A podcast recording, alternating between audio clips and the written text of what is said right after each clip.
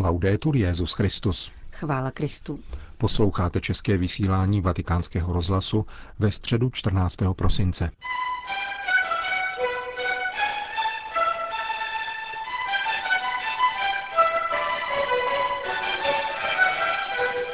Dopoledne se v aule Pavla VI. konala za účasti sedmi tisíc lidí generální audience. Nový cyklus katechezí o křesťanské naději, zahájený minulý týden, pokračoval katechezí, kterou také dnes uvedl úryvek z proroka Izajáše. O poslovi jenž přináší zvěst pokoje. Petrův nástupce řekl.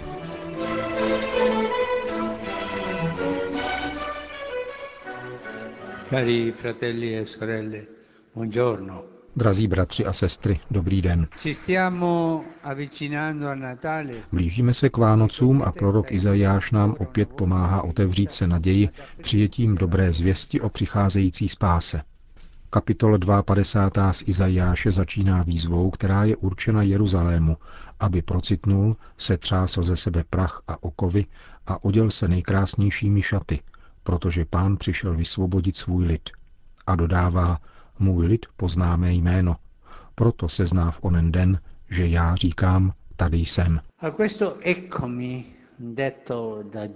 Na sdělení tady jsem, učiněné Bohem a shrnující veškerou boží vůli po naší spáse a zblížení s námi, odpovídá Jeruzalém radostným zpěvem podle prorokovy výzvy. Je to velmi důležitý historický moment, je konec babylonského vyhnanství a Izrael dostává možnost opětovně nalézt Boha a nalézt v této víře sebe sama.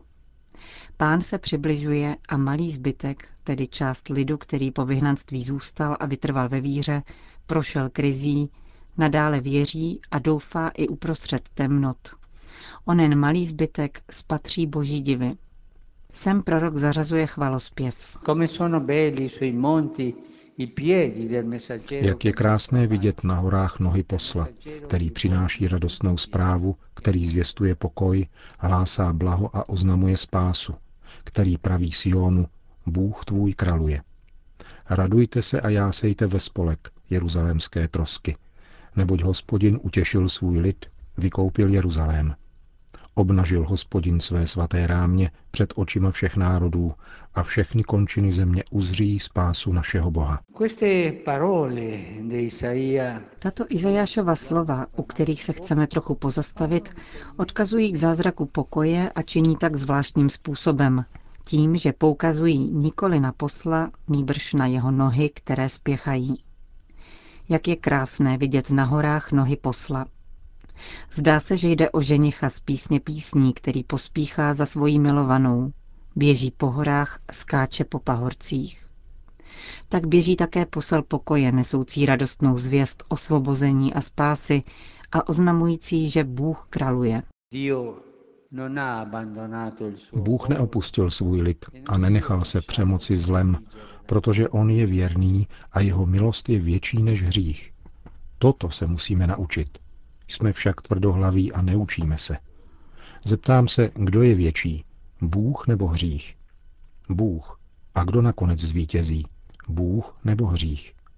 Bůh.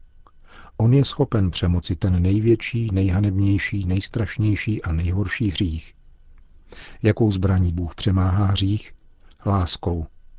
Takový je význam slov Bůh kraluje – to jsou slova víry v Pána, který se svou mocí sklání a snižuje k lidstvu, aby nabídnul člověku milosedenství a osvobodil jej od toho, co v něm znetvořuje krásný boží obraz. Když jsme totiž v říchu, boží obraz je znetvořen. A dovršením tolikeré lásky bude právě království založené Ježíšem.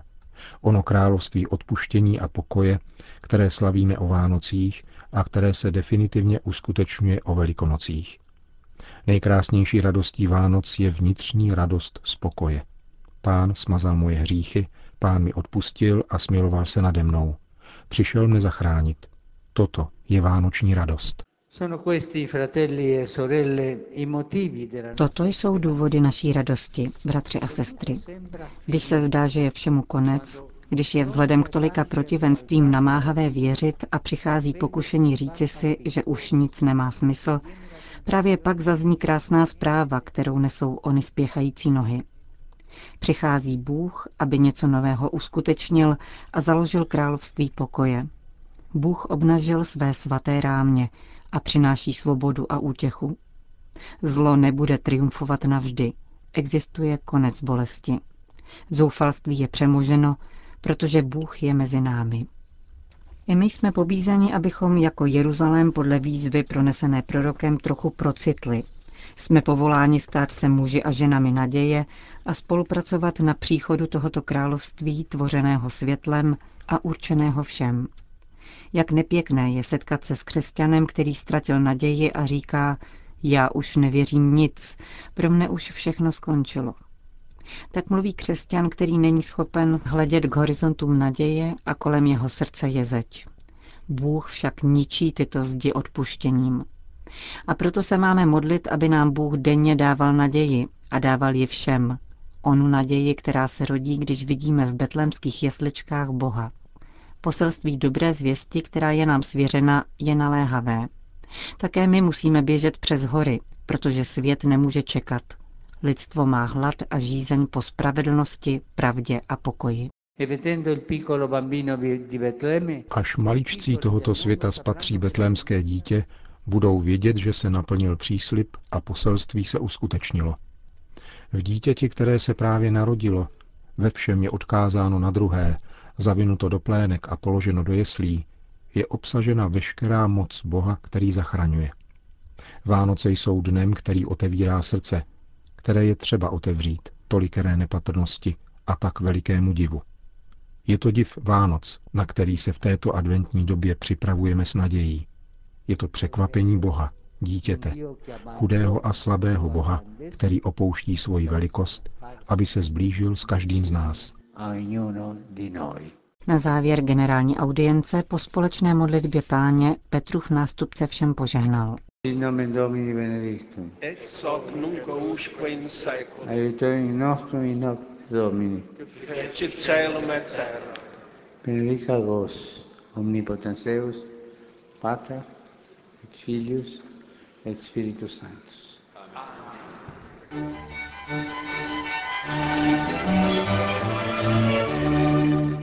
Další zprávy. Vatikán. Dnes se skončilo další již 17. zasedání devítičlené rady kardinálů zaobírající se reformou římské kurie.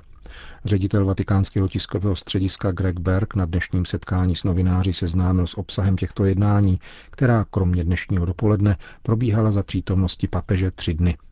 Tématem porad byly úřady státního sekretariátu a dále kongregace pro evangelizaci, pro biskupy a pro východní církve. Kardinálská rada předložila papeži výsledky svého studia týkajícího se fungování kongregací pro nauku víry, pro společnosti zasvěceného života, pro svatořečení a papežské rady pro podporu jednoty křesťanů. Prefekt nově zřízeného úřadu pro službu integrálnímu lidskému rozvoji, kardinál Turkson spolu s monsignorem Silvánem Tomázim představili plán práce nového úřadu, který se má stát aktualizací koncilní konstituce Gaudium et Spes. Vatikán. Na 80. narozeniny papeže Františka se ve Vatikánu uskuteční charitativní koncert. Jehož výtěžek poputuje na podporu pediatrické nemocnice v hlavním městě Středoafrické republiky. Svatý otec navštívil toto místo během své loňské cesty do Bangui, kde inauguroval svatý rok milosedenství. Šokovaly ho tehdy podmínky panující v nemocnici, která se jako jediná v této zemi, vycházející z krvavé války, specializuje na pomoc dětem. Papež už tehdy věnoval nemocnici zásobu nejpotřebnějších léků a nyní se z jeho iniciativy pořádá vatikánský koncert. Zaspívá na něm italská popová hvězda Claudio Baglioni. Heslem této dobročinné iniciativy bude titul jednoho z jeho hitů Avraj, který už v roce 1996 zpíval v aule Pavla VI. před Janem Pavlem II. Idea tohoto koncertu je odpovědí na papežův návrh. František otevřel v Bangui svatý rok milosedenství, navštívil tamní nemocnici a viděl, že je v neutěšeném stavu.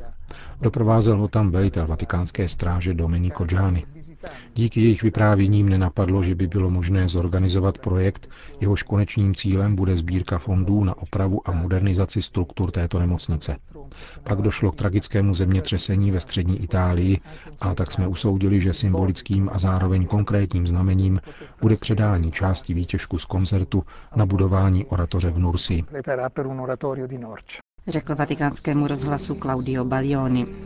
Dobročinný koncert začne ve vatikánské aule Pavla VI. v sobotu 17. prosince o půl deváté večer. V přímém přenosu ho bude přenášet první program italské televize. Na prodeji vstupenek se vybralo už půl milionu euro. Jak informoval Claudio Baglioni, po koncertě vyhlásí ještě dodatečnou sbírku, během níž chce obecenstvo požádat o gesto solidarity. Akci se připojí prostřednictvím charitativních SMS také televizní diváci. Vatikán. Petrův primát naráží u nekatolíků na silný odpor emocionální povahy. K jeho zlomení je zapotřebí osobních setkání a František je v této oblasti velmi efektivní, konstatuje kardinál Walter Kasper, emeritní předseda Papežské rady pro jednotu křesťanů a oblíbený teolog současného papeže. Z této perspektivy hodnotí Františkovo zapojení do již zahájených oslav pětistého výročí reformace. Stejně jako kardinál Koch nicméně upozorňuje, že nejde o oslavy, nýbrž o vyznání společného hříchu rozdělení a oslavu jednoty, kterou nám dává křest. V souvislosti s již ohlášenou prací nad společnou katolicko-luteránskou deklarací o církvi, eucharistii a duchovní službě Kardinál Kasper podotkl, že dobrým východiskem by mohl být dokument podobného obsahu, zpracovaný americkým episkopátem. Doufám, že tato deklarace otevře cestu ke společné eucharistii ve zvláštních případech, zejména pro smíšená manželství a rodiny, řekl pro italský deník Avenire kardinál Kasper. Francie. Francie se stává ideologickou diktaturou. Nesmí se otevřeně mluvit o islámu, homosexualitě a o potratu, Ženě, pro které je těhotenství problémem, se nesmí nabídnout nic jiného než potrat, varuje Antoine Marie Izoard, šéf-redaktor Famille Chrétien, hlavního katolického týdeníku ve Francii. Po odhlasování zákona zakazujícího internetové šíření informací, které mohou ženu odradit od potratu, je sám pln obav. Není jisté, zda katolické časopisy nebudou volány k odpovědnosti, když zveřejní článek určený budoucím matkám, za překročení nového zákona se ukládá trest dvouletého odnětí svobody a 30 tisíc euro pokuty. Skutečnost, že se podařilo v obou komorách parlamentu protlačit tento zákon, považuje Antoine Marie Izoard za fakt velmi nebezpečný pro francouzskou demokracii. Prezident Hollande si nedokáže poradit s hospodářskými reformami a s nezaměstnaností a proto se pustil do ideologických reform, konstatuje Izoard. Nejprve zavedl tzv. homosexuální manželství, nyní formálně zakázal diskusy o interrupcích, dodává šéf-redaktor francouzského týdeníku. Připomíná však zároveň, že za půl roku bude ve Francii nová vláda, která pravděpodobně tyto restrikce zruší. Zároveň podotýká, že internetové stránky, proti kterým je nová reforma namířena, přinášejí odpovědi na reálné potřeby těhotných žen. Tyto stránky vznikly, protože ženy, které chtěly uvažovat nad možností interrupce, neměly kam sáhnout pro radu, aby lépe pochopili, co je to těhotenství. Na stránkách předkládaných ministerstvem jsou pouze informace o interrupci, a to formulované takovým způsobem, jako by šlo o jediné řešení. Oproti tomu stránky pro Life předkládají přesné informace o tom, co je potrat a co to znamená mít dítě, s jakou pomocí může matka počítat. Na vládních stránkách nic takového není. Proto stránky ProLife vyplnily určitou mezeru. Kromě toho stojí za upozornění, že na vládních stránkách se nemluví o dítěti, plodu, embryu nebo buňkách, nýbrž o předmětu těhotenství. Je až neuvěřitelné, jak daleko lze dojít. Řekl vatikánskému rozhlasu šéf-redaktor Famille Chrétien. Francouzský senát schválil návrh nového zákona minulou středu. Vzhledem k tomu, že senátoři jeho znění mírně poopravili, vrátí se ještě jednou k hlasování do Národního schromáždění. Vláda chce, aby vstoupil v platnost před ukončením kadence parlamentu.